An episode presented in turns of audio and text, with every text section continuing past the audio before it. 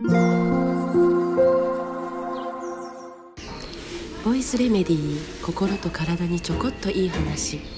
元看護師ホメオパス井上真由美です。今鹿児島駅のカフェから録音しています。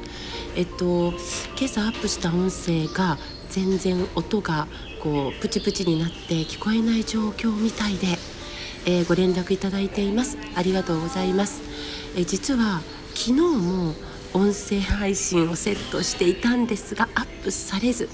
そして、えー、今朝は音がダメになっていました。私の携帯が悪いのかちょっと確認したいと思っています。あのアップしてしたものを取り消す方法もわからなくてご迷惑をおかけしております。